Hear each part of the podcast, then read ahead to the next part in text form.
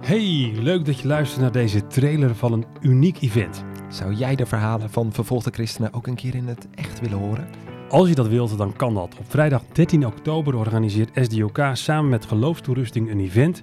En via deze trailer willen we je enthousiast maken, want we denken dat jij als podcastluisteraar dit event echt heel erg gaat waarderen. Ja, dat denk ik ook, Richard. En het event heet Sterk en Moedig. Waar gaan we het over hebben? Nou, op 13 oktober gaan we het hebben over China. In dit land verslechtert de situatie voor christenen heel sterk de laatste jaren. Kerkdiensten zijn verboden, net als het vertellen over Jezus aan je eigen kinderen.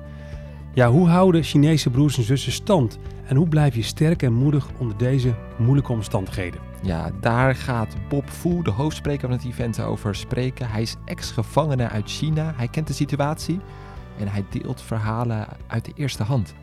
Verhalen van lijden, maar ook juist van Gods genade in dit lijden.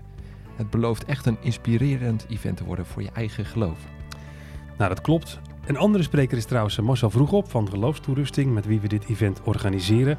We hopen echt je als bezoeker niet alleen te informeren, maar ook echt toe te rusten in je geloof. Ja, daarnaast mag je ook uh, verwachten dat er muziek is, uh, spoken word en echt een afwisselend programma voor jong en oud. Ben je nieuwsgierig? Het event is helemaal gratis. Het vindt plaats in de schuilplaats in Ede.